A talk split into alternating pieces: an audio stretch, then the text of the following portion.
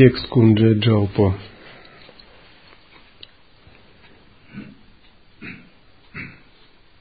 Моя природа – реальность, порождающая все живое и неживое, очевидно явлена повсюду. Не совершая никаких действий, она изначально просветлена. Без усилий она изначально является величием. Таково величие очевидного проявления просветления. Вот проявление моей сущности. Будучи первоосновой всего и вся, она – сущность, истинное состояние всего. Без нужды действовать, она есть изначальное состояние просветления. Без усилий, она изначально является величием. Таково величие просветления – совершенстве собственного истинного состояния.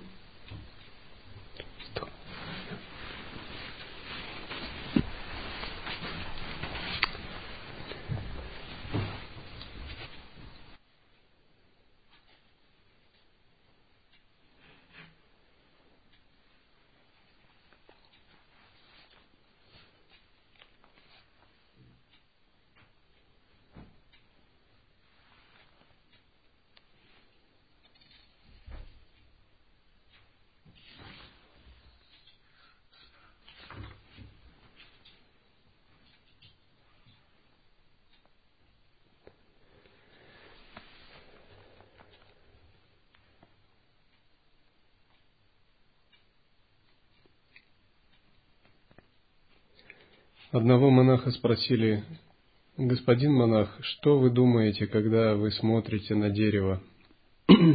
Он сказал, «Я думаю о сложном устройстве дерева, как сок течет по капиллярам, как оно из семечка вырастает в такое огромное дерево. И я восторгаюсь, какое чудо сотворил Господь. Потом я думаю о Боге и вхожу в большой экстаз от созерцания этого чуда.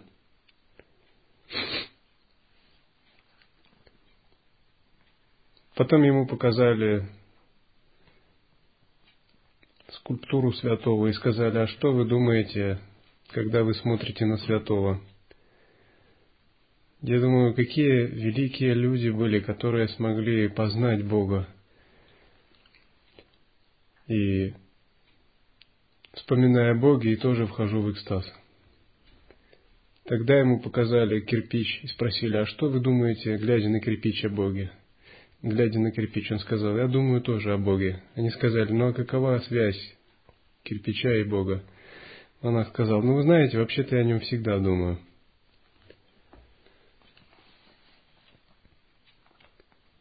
Что-то наподобие существует и у практика, если это истинный практик. Только в отличие от э, такого христианского монаха мы не используем логику для того, чтобы настраиваться на абсолютную реальность.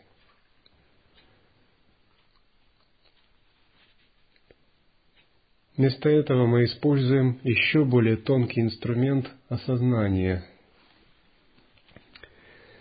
Такое осознание, если оно ведется правильно, оно обязательно приводит к созерцанию сущности Абсолюта. А такое созерцание насыщает йогина огромным восторгом и энергией.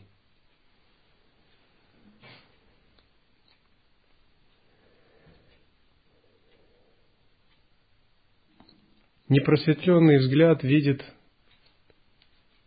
кучу разрозненных вещей. Обыденное восприятие с точки зрения святого – это не что иное, как заблуждение –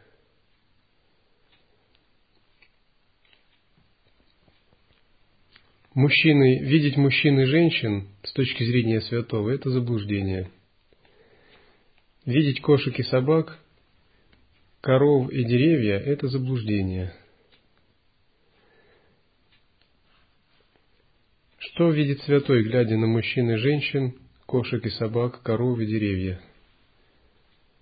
Во-первых, он видит все как существующее во сне, как само по себе несуществующее.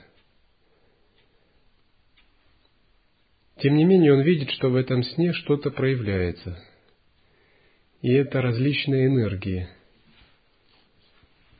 Но эти энергии могут быть интерпретированы в зависимости от состояния его ума по-разному.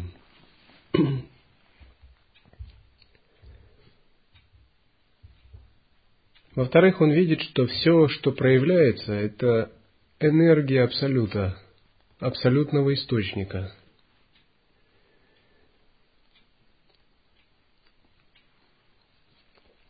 То есть он все воспринимает в самом чистом состоянии. Что это означает?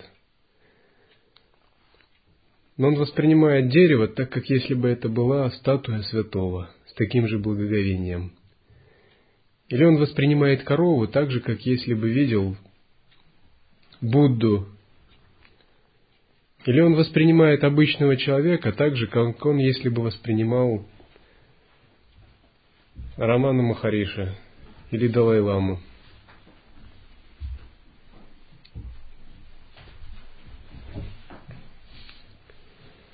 Он видит, что люди очень величественные существа, так же, как и животные.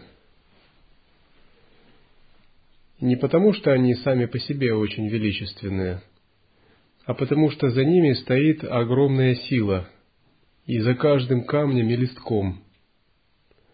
И он видит в первую очередь не людей и не камни и не листки, а эту огромную силу, которая стоит за ними – и он видит, что сами по себе люди или какие-то другие существа неотделимы от этой силы. Более того, они с ней полностью слиты, они ей являются, хотя не могут осознать эту принадлежность. И тогда он видит все в чистом видении – Чистое видение означает, что он непрерывно пребывает в состоянии распахнутого безграничного величия.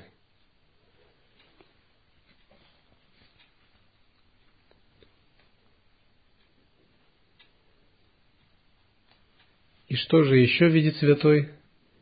Он видит все то, что он воспринимает, слышит, является частью его «я»,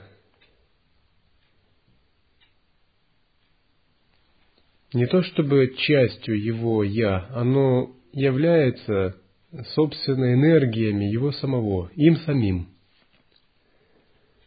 При этом себя он чувствует как незримое присутствие, пребывающее в каждом атоме, в каждом звуке, в каждой молекуле, в каждой звезде, в каждой пылинке, в каждом аспекте времени.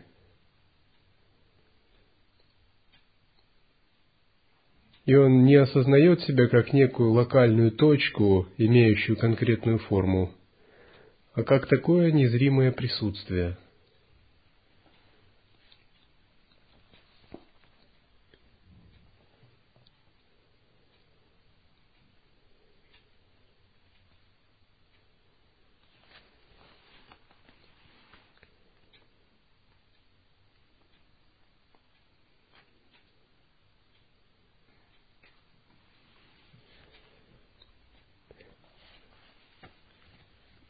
Один человек, э, один практикующий,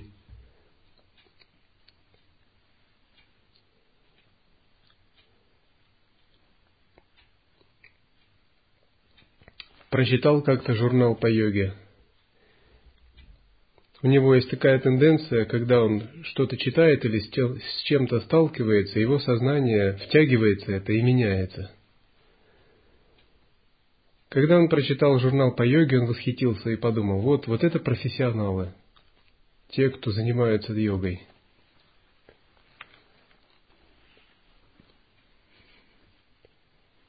Затем он сказал, а вот у нас, я сказал, у нас? Нет, это у вас.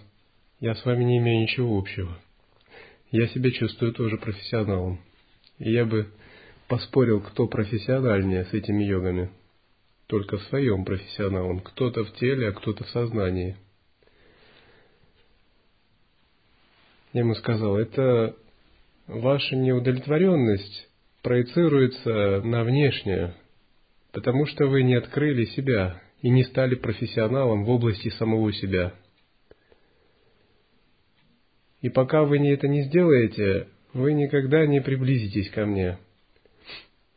Поэтому я никак не собираюсь с вами разделять ваше мнение.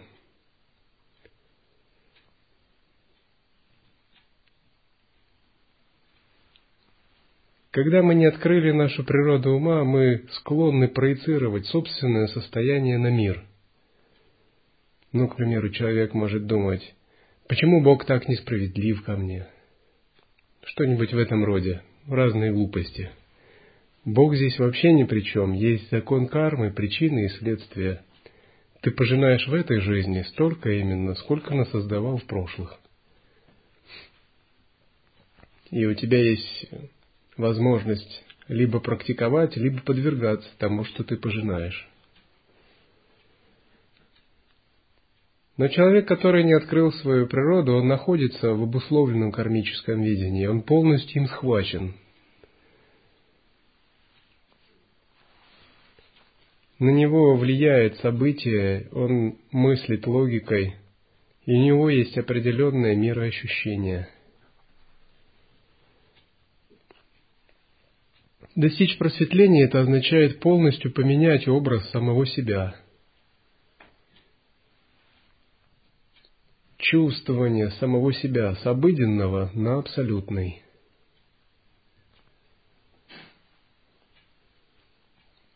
Это можно делать, если мы постоянно помним нашу медитативную практику. Если мы достигаем совершенства, погруженности в нашу медитативную практику –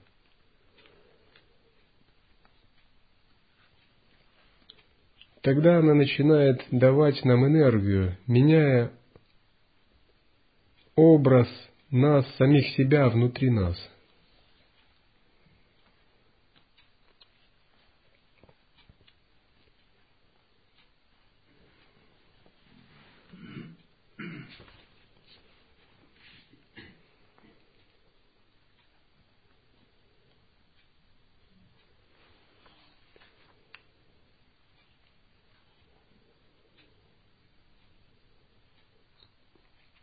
Что означает пребывать в естественном состоянии? Постоянно чувствовать осознанность, подобную пространству неба –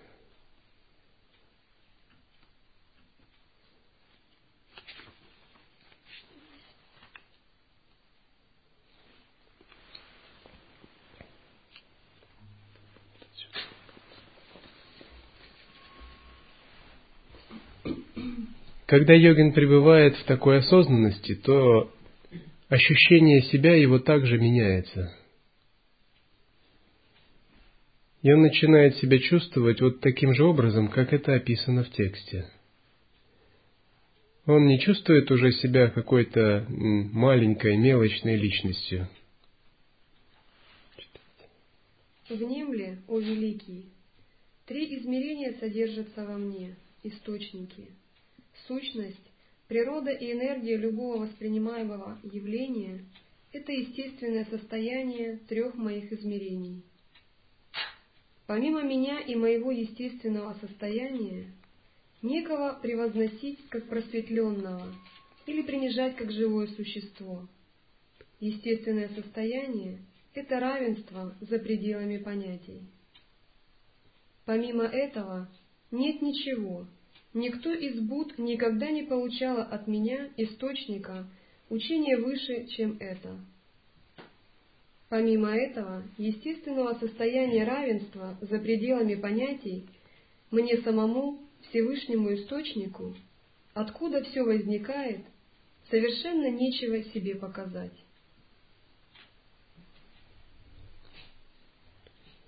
В процессе медитативной практики у йогина зарождается божественная гордость. Божественная гордость – это состояние ощущения себя, превосходящее человеческое.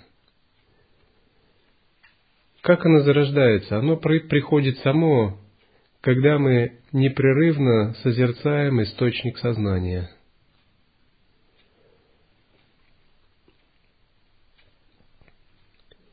Те, у кого негибкий ум, им трудно вообще вместить такие понятия, как чувствовать божественную гордость, при этом ощущать себя послушником. Или как думать, я есть э, источник всех измерений и вселенных, и при этом мести метлой на кухне. Или мыть посуду. Но если вы усвоили принцип единства условной абсолютной истины, в этом нет каких-то противоречий. Дело в том, что даже муравей, собака и человек пребывает в том же великом состоянии, что и вы. Тем не менее, он исполняет какие-то свои кармы и роли.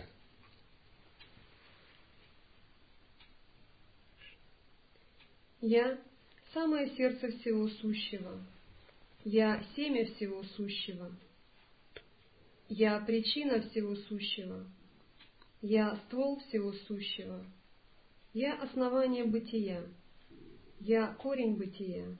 Я – самое сердце, поскольку присутствую во всех явлениях. Я – семя, поскольку порождаю все явления. Я – причина, поскольку все явления из меня происходят. Я – ствол, поскольку вторичные обстоятельства всего сущего ответвляются от меня. Я – основание, поскольку все сущее пребывает во мне. Я зовусь корнем, поскольку все сущее — это я.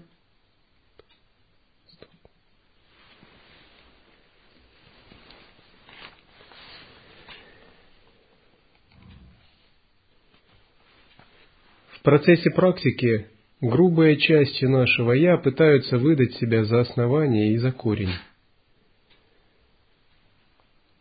Йогин постепенно отсекает их и очищает – Грубые части иногда пытаются обмануть йогина, выдать самих себя за основание и за корень. Если йогин истинно созерцает, он не должен ошибаться. К примеру, иногда за корень бытия пытаются выдать себя эмоции, мысли, нечто грубое. В действительности внутри них есть корень бытия – Однако в том случае, если вы созерцаете и обнаруживаете сердцевину эмоций, это просто чистая энергия. Если же она не связана с созерцаниями, не освобождена, то корень бытия утерян. Иногда за корень бытия пытаются выдать э, мысли, логика, суждения, которые вы выносите – в действительности сами мысли являются, исходят из этого корня, но они им не являются, скорее это играющая энергия. Если ваш ум не гибкий, то вам трудно понять противоречивые утверждения. Или вы склонны занимать какую-то одну фиксированную точку зрения. К примеру, это так, а это не иначе, и все. Либо вы однозначно выносите какое-то суждение и сами подпадаете под него – ну, допустим, если вы подумаете хорошие мысли, то вам в душе станет хорошо. Если вы подумаете о чем-то скверном, то вам самим тоже скверно станет. Вот вы должны понять, насколько это смешной принцип. Это все равно как подойти к зеркалу и изобразить страшную рожу, а потом самому себя напугаться. Что-то наподобие происходит с людьми, когда они окрашиваются своими собственными мыслями.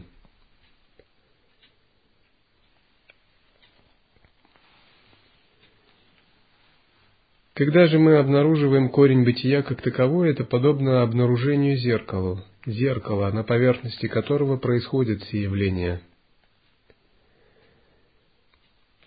Обнаружить это зеркало, это означает обрести такое неизменяемое сознание –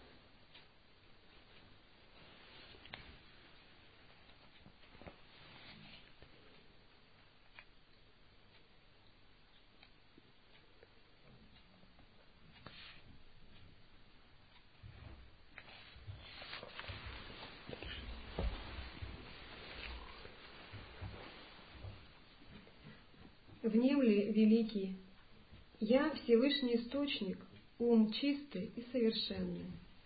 Говорят, но только чтобы как-то это назвать, что из трех моих неисправленных природ рождаются три измерения. Этот источник изначально чист, это значит в нем нет никаких загрязнений.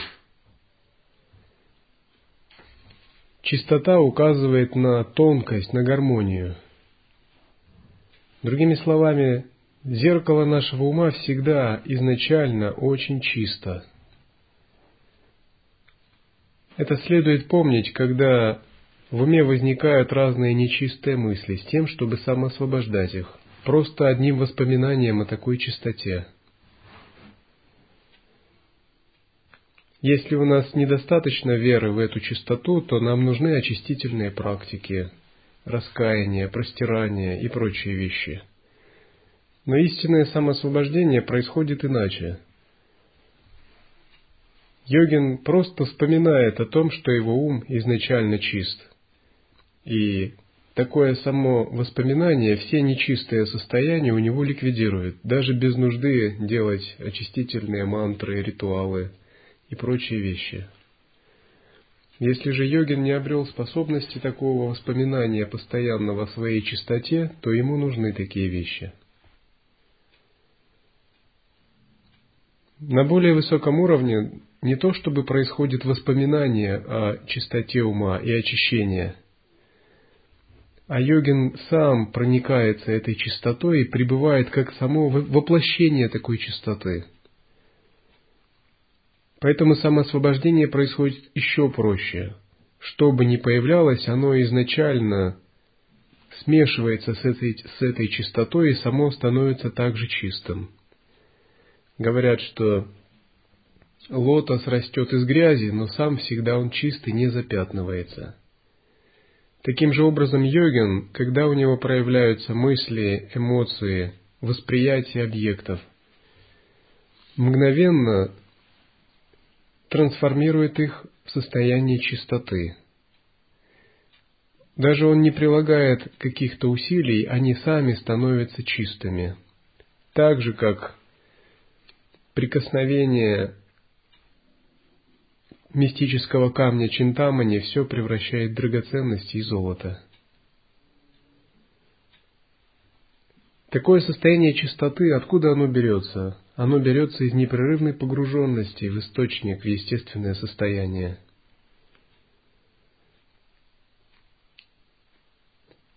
Такой йогин, даже сталкиваясь с какими-то очень грубыми, тяжелыми энергиями и нечистыми, способен их трансформировать в чистое – Вначале, если нет глубокого присутствия, требуется практика противоядия, то есть чист, чистое видение. Йогин не видит, что это чистое, но, по крайней мере, он упражняется в чистом видении, меняя установки своего ума, думая, это чистое. Таким образом, его нечистое состояние становится чистым через некоторое время. Но на более высоком уровне ему даже не нужно выполнять практику чистого видения. Она возникает сама по себе, потому что, ну, как бы он и не может видеть иначе, потому что его видение прямое видит то, что есть. Это так же, как если вы видите дерево, вам не нужно убеждать себя, это дерево, это дерево. Тот, кто видит дерево, ему прямо ясно, что это дерево.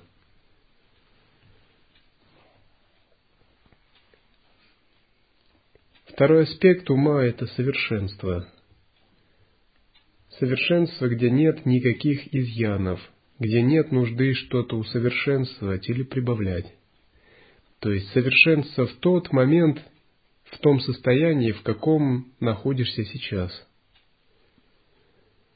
Из-за того, что мы не можем понять принцип совершенства нашего ума, мы постоянно пытаемся что-то к нему прибавить, улучшить помечтать, как в будущем будет нечто более совершенное. Но это нам нужно только для того, чтобы осознать совершенство настоящего и войти в него. Такое совершенство не обнаруживается, если мы не пребываем в осознавании. Оно закрыто. Двойственный ум совершает много колебаний. За одну секунду производит 60 двойственных актов разделения. Однако в созерцании мы проникаем за пределы двойственного ума, и это совершенство начинает обнаруживаться.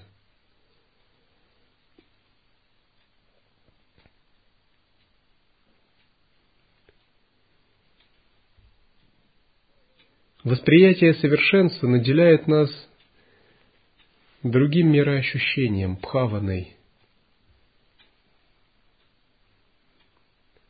Пребывание в таком ощущении изменяет образ йогина, видение его себя с человеческого на более высокий. Когда эго и клеши йогина полностью изменяются, говорят, йогин достиг освобождения –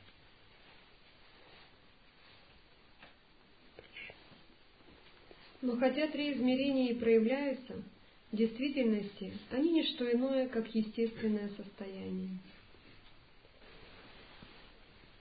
Я – источник, ум чистый и совершенный, запределен рождению и двойственности субъекта и объекта. Это называется нерожденной дхармакаей. Здесь говорится, что три измерения проистекают из этого источника – Три измерения – это мир без формы, мир формы. И есть шесть миров страсти, мир сансары. В мирах сансары доминирует элемент Земли. В нашем мире людей доминирует притхиви татва, твердый элемент Земли. В астральных мирах доминирует элемент воды. В мирах богов формы доминирует элемент огня, вернее, в мирах богов страсти, свет. В еще более высоких мирах доминирует элемент ветра. Остальных элементов нет или очень мало. В мирах без формы есть только элемент пространства. Это очень чистые, очень святые миры, в которых живут риши, им нет необходимости обретать грубые скандхи, если это не их миссия. Все эти миры населены различными живыми существами. Их тела состоят в разных пропорциях из разных элементов, в соответствии с кармой у каждого. Но все эти элементы и живые существа с их кармами вышли из этого одного неделимого, недвойственного состояния. Это означает, когда мы в него входим, то мы пресекаем карму рождения во всех мирах и превосходим быть обусловленное бытие живых существ во всех этих сансарных мирах. Все эти миры, даже самые высокие, считаются сансарными –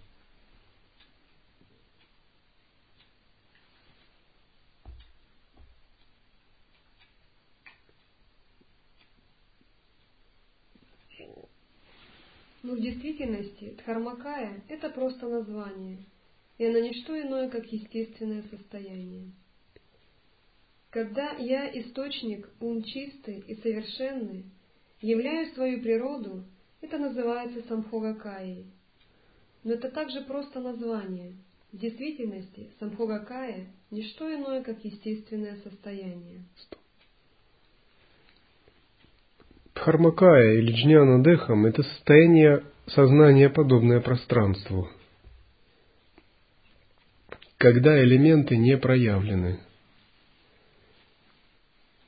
Когда йогин входит в самадхи без субъекта и объекта и останавливает мысли, он входит в свое тело мудрости. Он пребывает как пространство света – когда йогин может устойчиво находиться как пространство света долгое время в самадхи или медитации, то он входит в свое тонкое духовное тело или тело мудрости. Его также называют дхармакая. Когда из этого пустотного тела начинают проявляться разные виды энергий, образов, и творятся чистое состояние в виде иллюзорного тела божества. Это называют пранавадехом или самхогакая. Тогда йогин может увидеть божеств. Чистая, совершенная энергия, играющая и выходящая из пустотного состояния, это самхогакая. Однако это то же самое проявление этого пустотного ума. Когда я, источник, ум чистый и совершенный, являю свою творческую энергию, говорят, что из неисправленного состояния этой энергии исходит нирманакая –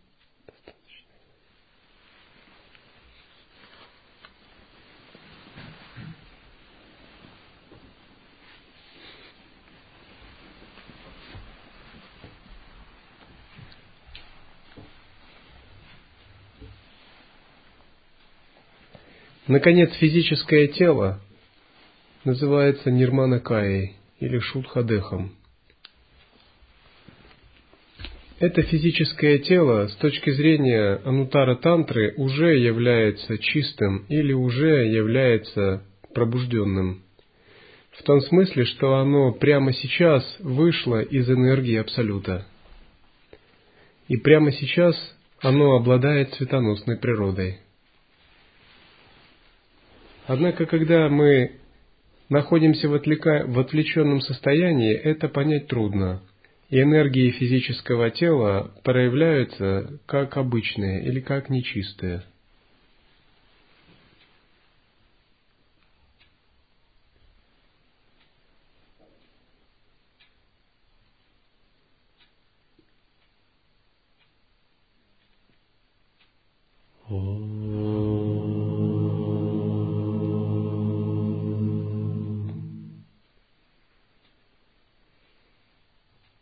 Oh.